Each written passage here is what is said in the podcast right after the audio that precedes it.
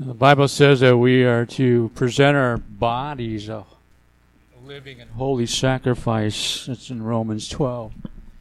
And we be transformed by the renewing of your mind. Of Romans, that's not our text today, but I just threw that in. But uh, we are, we are, uh, we are a people that I think that if we were honest, our mood swing is determined by what we're thinking about.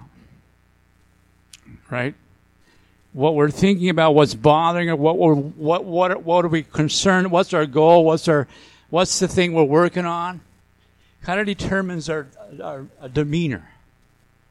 And what the good the good news is, God already knows your thoughts, and sometimes we can go, oh boy, God knows my thoughts, and we can say, Lord, I, I can't hide anything. I don't want to hide anything from you.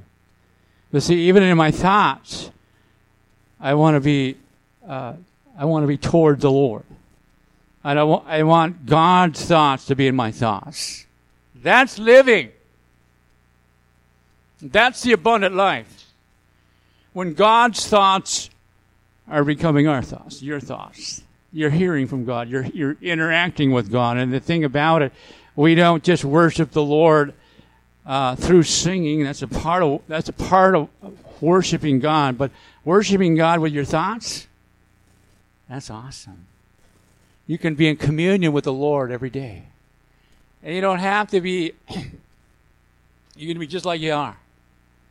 You can be in the shower singing to the Lord. You can be in the shower talking to the Lord. You can be driving down the road. You can be in communion with the Lord. And God wants to go with you. God wants to go before us. God wants to de- determine our paths set before us. So I, I'm going to take us to a familiar passage probably to, to many of you. Philippians chapter four uh, is, is one of those, well, I guess um, I look at it, I think, well, I've read this many times, many times. And it always speaks to me. It always encourages me. Because Paul is writing about an attitude of thanksgiving, an attitude of, of rejoicing. And you start, I'll just start kind of like there was some problems going on. Uh, he mentioned a couple of ladies, and we won't go into that. We don't know much about them. In the fourth chapter of Philippians, verse one and two and three. But he encouraged them to uh, not not to be against each other, but to be in harmony. How many know the Lord wants the church to be in harmony? He wants the saints, the, the believers, to like each other, to support each other, right? Who wants to go to a church if we're all down on each other? That's no fun. That's not the that's not the plan of God. That's not the will of God. And so he urges there's a couple of names I can hardly pronounce. Eudea, I hope that's close, and Sintik, Sintik, a couple of ladies. Nothing against ladies, okay? They were just having a moment. They were having some time. They, they were having some, some struggles. But he said, they shared the struggle. Help these women who have shared my struggle in the cause of the gospel together with Clement also and the rest of the workers. Help them to rejoice. And what he's saying, rejoice in the Lord always, verse four. And again, I will say, rejoice. What is, there is a key to overcoming your thought life right there. Rejoice in the Lord always. Well, I don't know what to rejoice about. You have something to rejoice about if you know Jesus. As the fact, as the matter is, he has paid for your sin, he has saved you, he has called you, and he has plans for you to live with him forever and forever. Rejoice in the Lord. Your forbearing spirit, let it be known to all men. This Lord is near. That's verse five. The Lord is near. How do we know the Lord is near? Because he's, he said he's near. Do I always feel that he's near? No, but I know he's near, and sometimes I need to pray, Lord, make me aware of your presence. Help me to be in a position where you, I can, I can take you in. The Lord is near. Uh, what, are, are you facing something? Are you facing something that's huge in your life? Are you facing a struggle? Are you facing a battle? The Lord is near. He has you in the palm of his hand. He has you in his sights. He has you in his vision. He has you in mind to equip and bring you through it. So he goes on, be anxious for nothing. I had that. I have a hard time sometimes to be anxious for nothing. I need this. Sometimes I want to be too anxious, things to happen. Or things happen and I get, whoa, this is crazy. For example, this week, how many know what a skid steer is? You know, the tracks on the skid steer. And I was going to the woods to get wood, and the frost wasn't in the ground as much as it should have been. And you know what's coming? It sunk down like a forty-five degree angle, buried halfway up the back end. And I'm stuck. I can't go. I can't go anywhere. I'm going. The more I struggle, the harder it got. Okay. I kind of laughed at myself. And that's a good thing. But at the same time, how am I going to get this out of here? And so I, I started praying, Lord, help me to know what to do. Okay, so how many know that God has common sense approach? He, he knows the way that he... Uh, okay, so um, you're not gonna you're not gonna drive out. So you need to walk out. Okay, first of all, you get to the truck and go home. That's that's what I need to do. Go home. Well, my concern was, well, if I leave it in the mud overnight, will it freeze that hard? Well, it didn't freeze that hard that night when it, whenever it was last week. So I come back and I have a chain and I have a cable and. Uh, I wrap around a tree that's out there a ways, and I lift the arms, and I put it low, and I had it tight, and I inched my way out. Kept tightening it, inching my way out. I thought, this isn't so bad. I had visions in the night that the, the skid steer sunk out of sight. I'm serious. You wake up and you start thinking, this is... What if the ground is nothing? It's a, just a hole. It's sinking. And, oh, boy. Isn't it human? Aren't we all? Am I human or not? Well, that what, what need to take place is uh, be anxious for nothing. How many have ever been in a pickle? You've been have a, you've had things, setbacks. You've had your day planned, but setbacks. Something happened. Uh, you you you drop back to plan B or whatever, C or D, if you have the, that, that many plans. Or you, so if somebody say you drop back and punt, that's just a saying that, you know, you do something different. You you do what you can do. But God, all in all, has something for us to learn, and everything by prayer and supplication. Does God want to hear every prayer of a concern? Nothing is too little or too big for God. He wants you to include Him in your life. Well, the prayer is to be offered with thanksgiving. Your supplication, which has to do what you bring before the Lord, is to be offered up with thanksgiving. Let your requests be made known to God. In other words, you're taking what you're concerned about, but you're already thanking Him because He is in control and He is your helper. You're thanking Him in advance. You're thanking Him even if He doesn't answer the way you want Him to answer. I will praise Him. And Job, you know, the man who lost his health, who lost his family, who lost basically his his his, his whole. Everything was taken from him that you can imagine. His health. His wife said, you know, you might as well just curse God and die. Why do you keep on praising God? And I know Job struggled, but for the most part, he was able to overcome. But he kept entrusting himself into the one who is able to do far beyond what he could imagine or think. And this is the key. Can God take your stuff? Can God take our messes? Can God take our, our our our mistakes? And yes, He can turn them around when we submit, and He can bring healing, and He can bring a new beginning, and He can set you on a path and in a right mind. And here's a promise. Here's the promise. How many like promises? How many know what the promise is? When you pray this way, the peace, verse seven, the peace of God, and the peace of God. You just, just think about it, and the peace of God. How many like peace? You like it when you feel the peace of God. That is how we are to live. We're not to be living with stress city. We're not to live. We're not made to carry all the cares of the world. We're only human. God is the one who can only carry all the cares of the world, He Himself. But God is not the author of confusion. And that's where we discern. Is this me? Is this you, the enemy trying to get at me? It could be either of those. And we have to learn how to fight. And a lot of times our fighting is not going out there and, you know, beating things up with a stick. But it's surrendering our inner man. Surrendering our thoughts. Unto you, Lord. Unto you, Lord. This is yours. This is your problem. This is, this is, this is too big for me.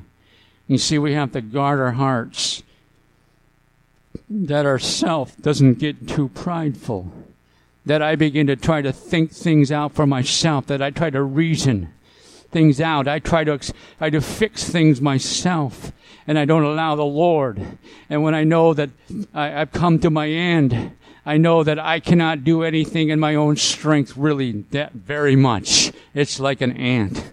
It really doesn't amount to much. But Paul said it later in this chapter, I can do all things through Christ who strengthened me. He realized that what he was facing and the enemies that he was facing, the battles that he was facing, the churches that he had started and planted across the, the, the country and the mission field that he was called to, oftentimes was weighing upon his heart, for he was afraid that people would come in and speak about another Lord, speak about another uh, a way to heaven, and it was false, and it was uh, like wolves that would come in. And though he had many setbacks and he had been left uh, uh, oftentimes exposed to the nature, the elements, and shipwrecked and left for dead on occasion, it says that he had churches on his heart.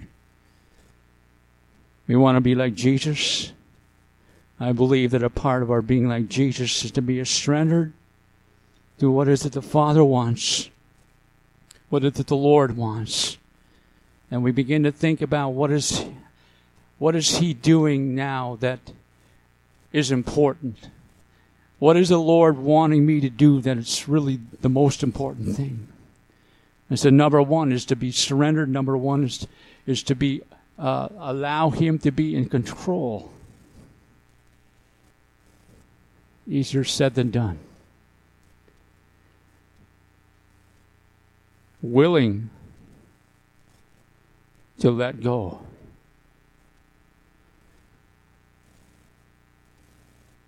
I cannot control circumstances many times. I cannot control people.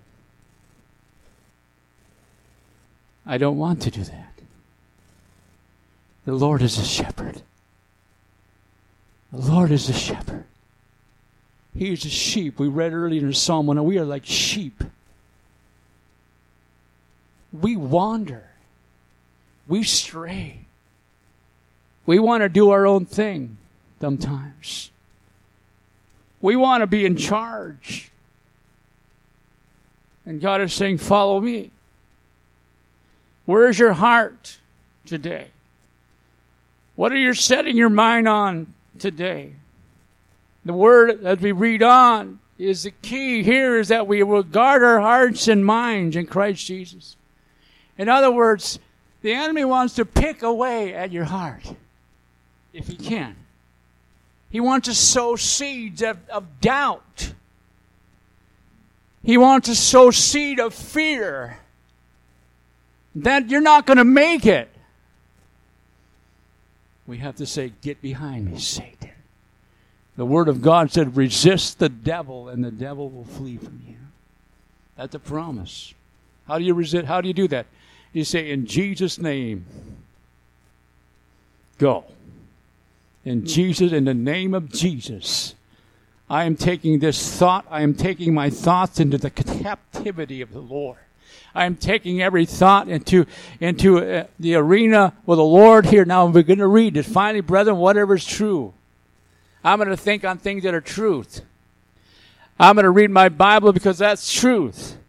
I'm going to th- I'm going to sing songs that will help me to remember truth. I'm going to hang around with people because they know the, the people that know the truth. They're encouragers to me.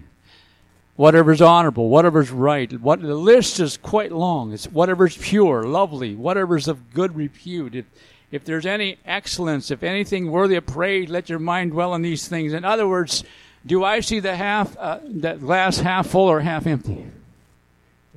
You know what I'm saying? That's kind of an interesting way to look at it. Do I approach my day saying, well, I wonder what's going to go wrong today? Or do I approach the day and we're going to, we're going to, Jesus, lead the way. Whatever happens, you, you've, you, you've got, you've got my back. You've got my blind side. Uh, just begin to, I, I believe in, I believe in this, speaking the word over your life, speaking the word to yourself, speaking the word to your flesh, speaking to the, speaking the word. It said the, there's power in the tongue. Life and death are in the tongue. There's a Proverbs. Life and death are in the tongue. And so I, if I shoot myself in the foot, it's my fault. If I begin to put myself down, then, I, then I'm sinking. I'm already sunk. But I've got to keep my mind upon the Lord. Does this make sense? It's a mind battle. The battle belongs to the Lord, though. And in, it happens. People don't just go out and do things to hurt others. Or the stuff that they dwell on, it's stuff that begins to grow in their heart, and it's all of a sudden they turn and say things, and you, where did that come from?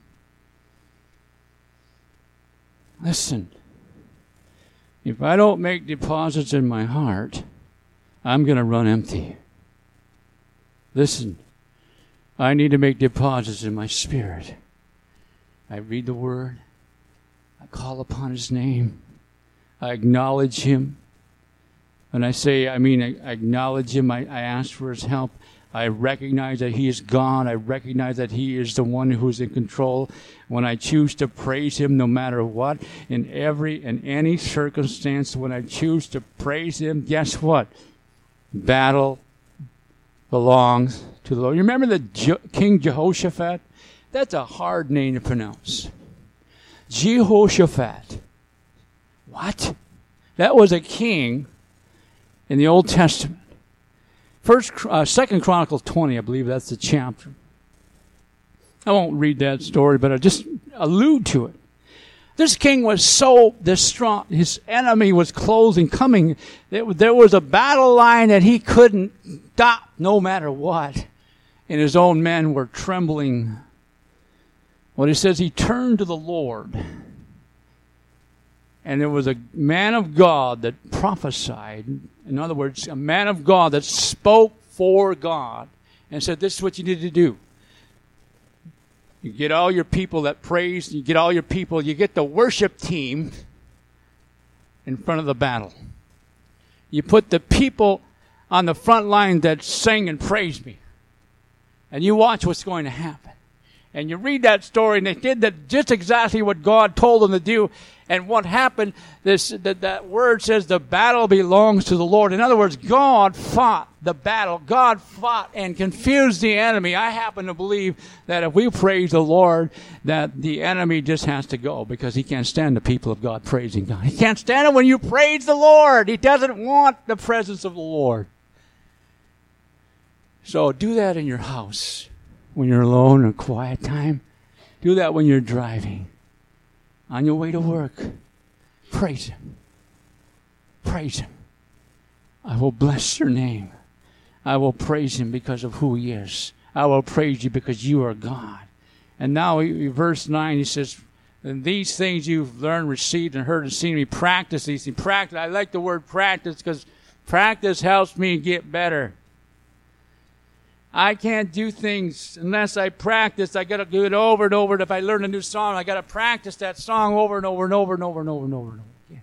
Anything that you get good at, a skill, is just something you've honed, you, you've practiced it. Something you baked that you're really good at. You practice it. That's your specialty. It just so happens the things of God need to be practiced. Prayer, listening, reaching out, stepping out, hearing from God, having an ear. He who has an ear, it says in Revelation, let him hear. God is always speaking, trying to get our attention. I believe God is often wanting to say something to us, but am I in a position? The book of Hebrews, there is one verse that has always challenged me, and it's Hebrews five fourteen. Solid food is for the for the mature, who because of practice have their senses trained to discern good and evil. So that chapter he was dealing with, by this time, he's talking to the Hebrew people of his day. And by this time, you ought to be teachers. What he's saying to them, you guys are, are, are, are still on milk. What he's saying, that you need to grow. And how are you going to grow? You're going to need solid food. You need to dig into the scriptures. You need to press in. You need to step out and practice. I remember the first time I ever preached, I think it was in Belize. One of the first times I ever, well, with college, you know, they'd have the classroom, and you, you, you were to preach, and that was nerve-wracking because you were preaching before your peers. And then at Belize, it was easier because we were there to reach out to people, touch people. We would pray and believe God. But over time, speaking has always caused a certain... Growing up as being a shy person, speaking was the worst. Speaking in front of people would have been the worst thing I could ever do. That'd be the, just a terrifying thing. But what if God says to you, I will put my words into your mouth. If you spend time with me and you will soak in and take in the Word of God, I will give you a message. And I will help you remember the things you have learned. Why did Paul say, I can do all things through Christ who strengthens me? Because Paul had learned to practice. He had learned to trust God even though it was hard, even though it seemed this is impossible, this is not absolutely, this is against all odds of ever making it out alive. And he would go places, and he would speak the Word of God with boldness. Because he had learned in verses eleven, and we read on in this chapter, that he learned to be content. Now, this is interesting because the Bible talks about being content. But I believe it's something we need to practice. I think the Word of God is saying to us, I've learned, Paul said, I've learned to be content in whatever circumstance. In other words, it's, we ought to be making ground. That what bothered me last week maybe doesn't bother us as much the next week because you've made ground, or the next year because you've made ground for him. Right? I've learned to be content. In other words, Paul said, if I had everything, I'm not going to let that go to my head. If I have been blessed beyond measure, I'm not going to let that go to my head because I know God is the owner of all of it. But if I have nothing, guess what? I'm going to be... I learned to be content. In every any circumstance, that's a, that's that that is that is maturity. That is reaching the milestone where you have bec- you've you've reached a state where you you know you've never been this way before, or or you have been in a familiar situation like this, and this is what you've done. You've trusted God and you've waited upon the Lord, and God has helped you. And so Paul boils it all down finally to the end of this chapter. He starts to talk about the gift that he received from the church, and he's not so concerned. He wasn't setting his heart upon the gift so much as he was upon the gesture of the giving. Because the church, because they were sensitive, and he was glad because they gave, because it, it, was, it increased their account. In other words, when these people gave, it blessed Paul more than the gift itself because of the attitude of giving. And so he turns around and he says it was an acceptable sacrifice, well-pleasing to God. What is it that the Lord wants from us? What does he really want of us? What does it, what is it that really pleases God? I think you know the answer. I think it's having a grateful heart. I think it's having a heart of thanksgiving. I think it's learning to be content if you only had Jesus. If it's just, I mean, we can have stuff. Don't let stuff have us, but we need Jesus. Jesus helps us control our thoughts. Jesus helps me to put in perspective my life. And then he sums it up. My God shall supply all your needs according to his riches and glory. What is your need today? What are your needs? What are your needs? One of my friends used to say it quite often. Some people get their needs mixed up between what they need and what they want. Their wants rather than their needs. It's an interesting way to look at it. What do I need? What really do I need? I need to know him. I need to build my life on his word. I need to trust myself to his lordship. I need to hear what he's saying. That's what I need. And then I need the strength and the courage to act upon it. I need to be obedient. I need to stand for him. And we can do it. We can stand. We can stand. We can station ourselves. The battle that Jehoshaphat was facing was beyond him. And perhaps the battle that you're facing is beyond you today. The battle that is going on in your your home or your family, your wherever, whatever it is, whatever you, you and God know what's going on. Here's what I want us to do. We're going to come back to this second song that we sang earlier. And we're going to begin to sing that. And I, I, I'm just learning this song. And I want to read it because it, it, it helps me to get the message of the song. It says, worthy of every song we could ever sing, worthy of all the praise we could ever bring, worthy of every, ever, every breath we could ever breathe. You know that God's word says that because we can breathe, it comes. Every breath that we take comes from God. Did you know that God created us with the breath of his mouth? You see, he formed this clay, but he says he breathed into us. And there was a spirit. There was spirit now inside of man. Jesus, the name above every other name. Jesus, the only one who could ever save. That's what we need. We don't need another gospel. We don't need another Bible. We need the Word, His Word, His true Word, worthy of every breath we could ever breathe. We live for Him. Can we sing it one more time?